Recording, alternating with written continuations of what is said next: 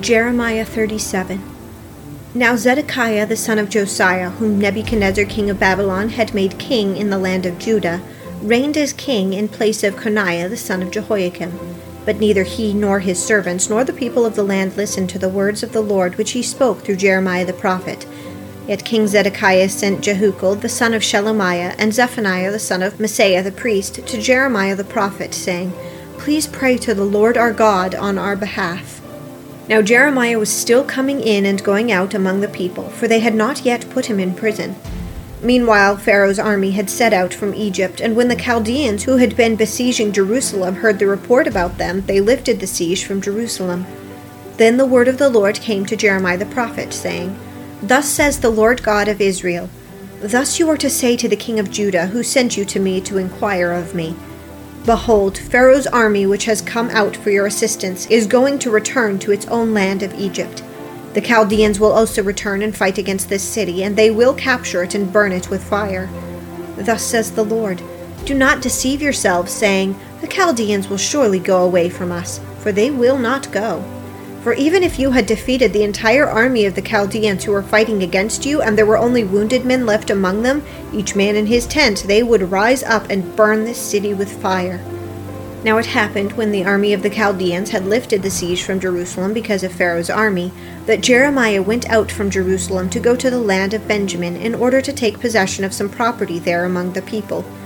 While he was at the gate of Benjamin, a captain of the guard, whose name was Irijah, the son of Shelemiah, the son of Hananiah, was there.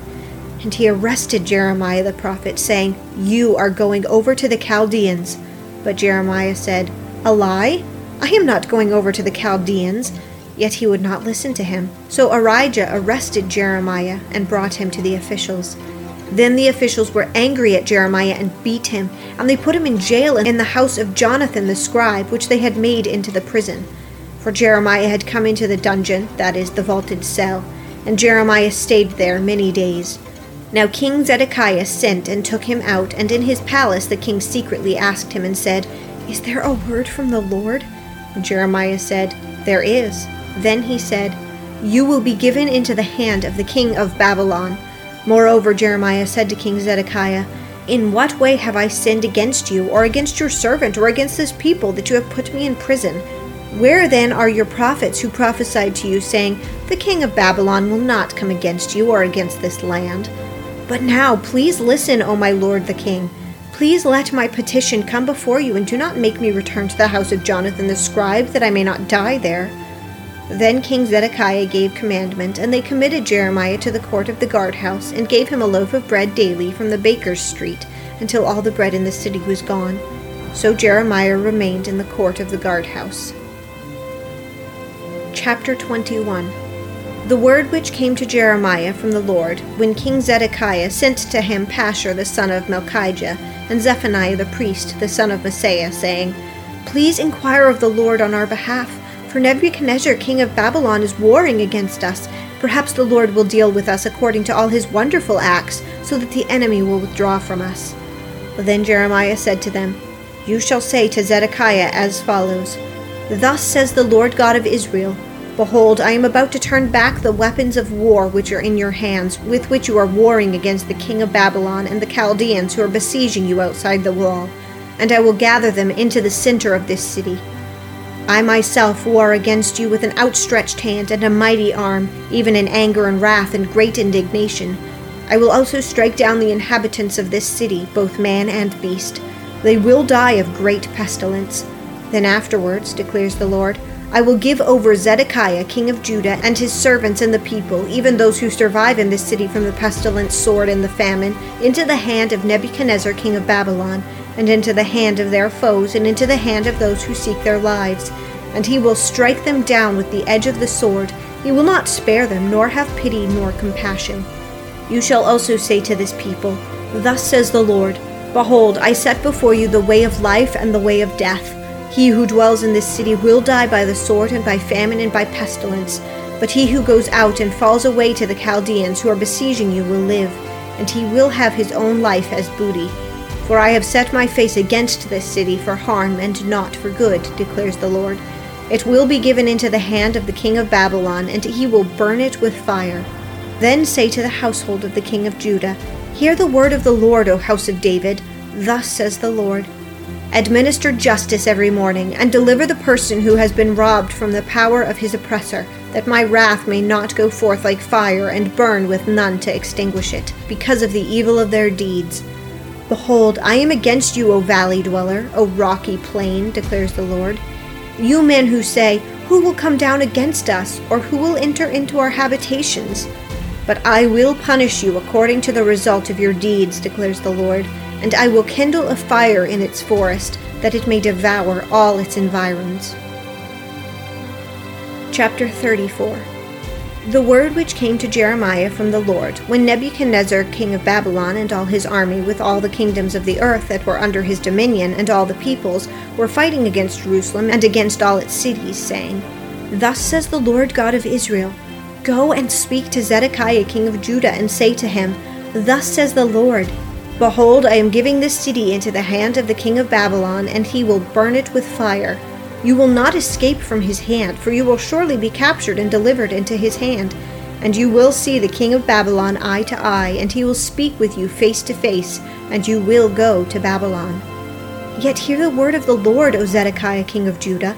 Thus says the Lord concerning you You will not die by the sword you will die in peace, and as spices were burned for your fathers, the former kings who were before you, so they will burn spices for you.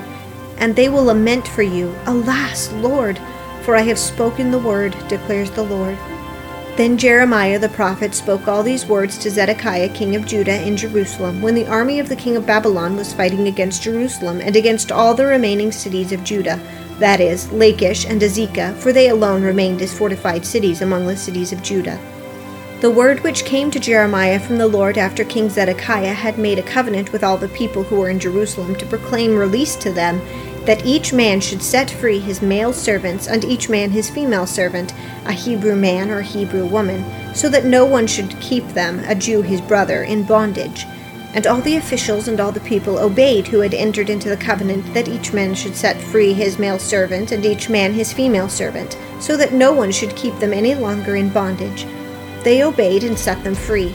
But afterwards they turned around and took back the male servants and the female servants whom they had set free, and brought them into subjection for male servants and for female servants.